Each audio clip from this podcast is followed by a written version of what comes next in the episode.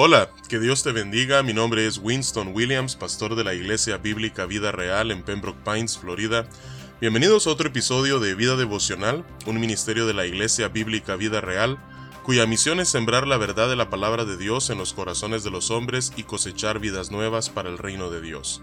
Para más información puedes visitar nuestra página web www.ibvidareal.org o seguirnos en nuestra página de Facebook en arroba ibvidareal.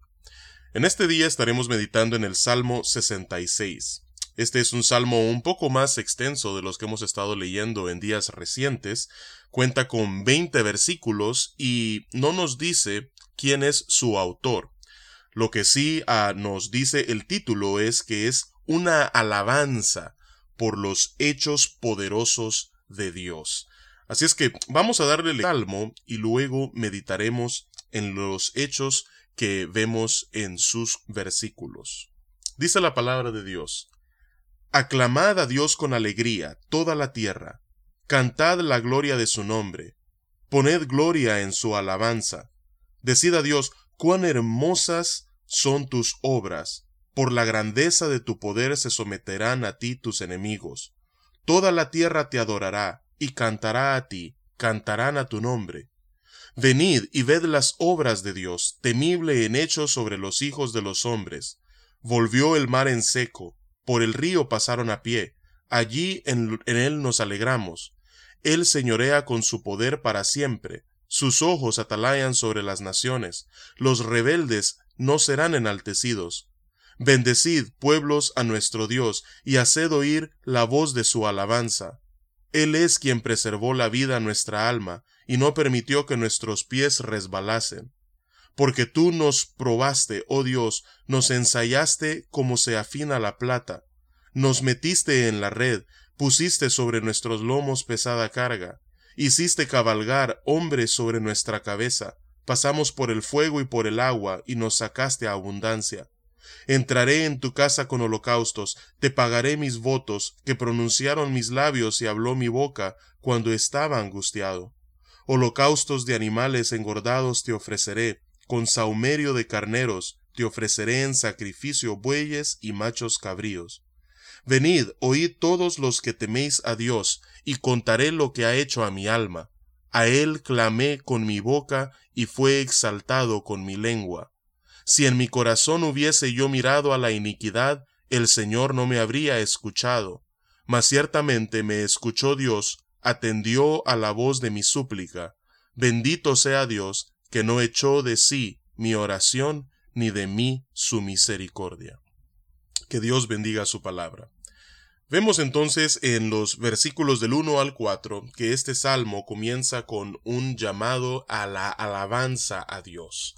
Dice aclamad a Dios con alegría, toda la tierra, no solamente una nación, no solamente un individuo, sino todos los habitantes de la tierra. Cantad la gloria de su nombre, poned gloria en su alabanza. La gloria de Dios es la suma de todas sus perfecciones. Decida Dios cuán asombrosas son tus obras, por la grandeza de tu poder se someterán a ti tus enemigos, toda la tierra te adorará y cantará a ti, cantarán a tu nombre. Toda la tierra debe alabar a Dios, no solamente porque Él es el Rey de Gloria, no solamente porque Él es el soberano, sino porque sus hechos, que Él nos ha mostrado a cada uno de nosotros, los cuales vemos plasmados en las Escrituras, son dignos de alabanza y reflejan su poder, reflejan su gloria. Dios, tal como vemos nosotros en la historia, particularmente en la historia del pueblo de Israel, Él obra de manera milagrosa. Dicen los versículos 5 al 6, Venid y ved las obras de Dios, temible en hechos sobre los hijos de los hombres. Volvió el mar en seco, por el río pasaron a pie.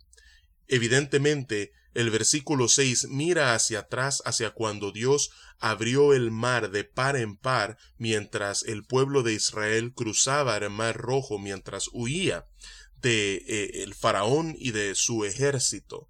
Ah, y luego, cuando habla acerca de el río que pasaron a pie, eh, está haciendo una referencia al río Jordán, cuando ah, el pueblo de Israel estaba en las llanuras de Moab y cruzó el río en seco cuando Dios detuvo las corrientes y pudieron entrar en la tierra prometida. Así es que vemos nosotros que Dios hace obras maravillosas, milagrosas, al detener el río y al abrir el mar, y de muchas otras maneras nosotros en las escrituras vemos a Dios obrar de manera milagrosa. Pero Dios no solamente obra milagrosamente, sino que Dios obra de manera providencial. Dice el versículo 7, Él señorea con su poder para siempre, sus ojos atalayan sobre las naciones. Los rebeldes no serán enaltecidos. Así es que vemos nosotros que Dios obra de manera providencial mientras Él gobierna con poder sobre toda su creación, dirigiendo todo el acontecer de la vida cotidiana uh, de este mundo para el cumplimiento de su voluntad y de sus decretos. Así es que vemos los hechos milagrosos y providenciales de Dios. Pero Dios también se manifiesta en sus hechos en la manera en la que Él protege, en la manera en la que Él cuida de los suyos. Dice los versículos 8 al 12, Bendecid pueblos a nuestro Dios, y haced oír la voz de su alabanza. Él es quien preservó la vida a nuestra alma, y no permitió que nuestros pies resbalasen. Porque tú nos probaste, oh Dios, nos ensayaste como se afina la plata.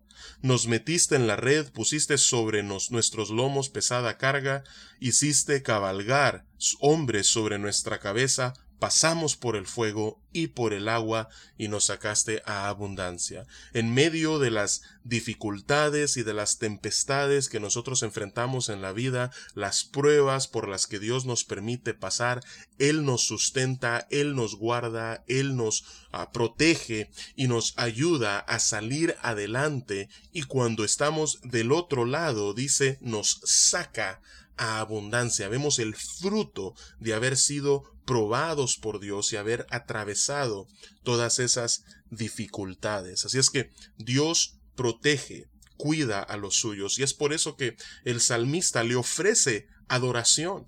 Dice en los versículos 13 al 15, entraré en tu casa con holocaustos, te pagaré mis votos, que pronunciaron mis labios y habló mi boca cuando estaba angustiado. Holocaustos de animales engordados te ofreceré, con saumerio de carneros te ofreceré en sacrificio bueyes y machos cabríos.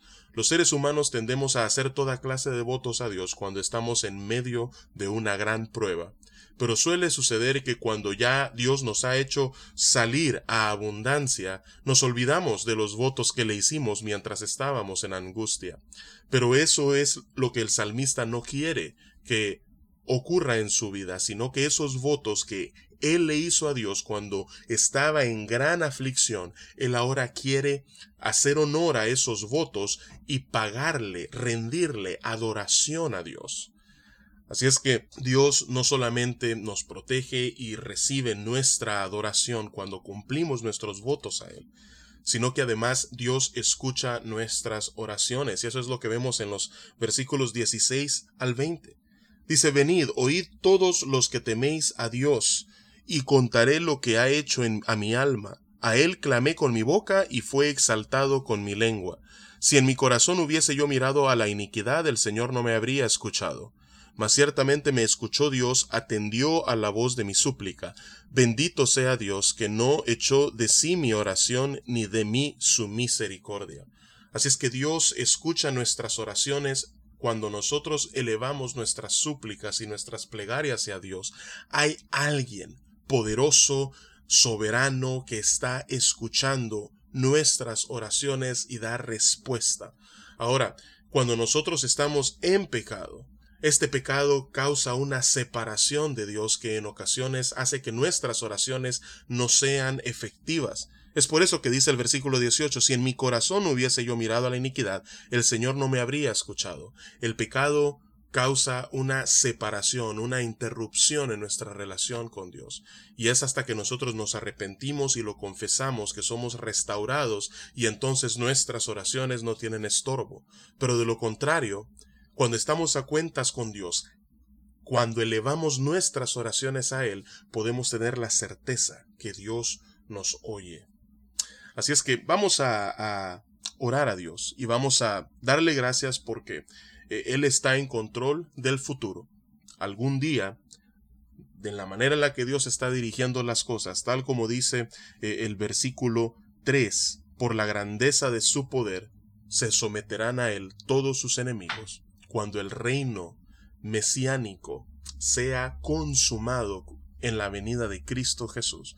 Así es que ya que esa es la promesa que Dios nos ha hecho a cada uno de nosotros, podemos tener esperanza y descansar en el control de Dios con respecto a nuestro futuro. Y vamos a, adorarle a Él por sus obras milagrosas, por sus obras providenciales, porque Él nos protege en medio de la prueba y escucha nuestras oraciones. Padre, venimos ante tu presencia confiados y descansando en tu control soberano mientras tú gobiernas sobre la creación, conduciendo todo hacia tus fines y tus propósitos. Así es que, Padre, confiamos nuestro futuro a ti, y eso nos trae paz a nuestros corazones. Y al mismo tiempo, Padre, eh, trae aliento el recordar que tú eres un Dios que obra de manera milagrosa y también providencial. Tú, Señor, estás eh, obrando, estás activo en tu creación. Sí eres un Dios trascendente, pero a la vez inmanente. Estás aquí, estás cerca, tal como dice el apóstol Pablo en Filipenses 4. Así es que Padre, te damos gracias porque es tu cercanía la que hace posible que nos protejas en tiempos de gran prueba, Señor, y que escuches nuestras oraciones. Y son por todos estos hechos que hoy te alabamos y te exaltamos, Señor, porque tú eres poderoso y grande en cada una de tus obras, que son maravillosas, asombrosas. Y es en el nombre de Jesús que oramos, Señor, y te alabamos en este día. Amén y amén. Que Dios te bendiga y con su favor nos encontraremos mañana.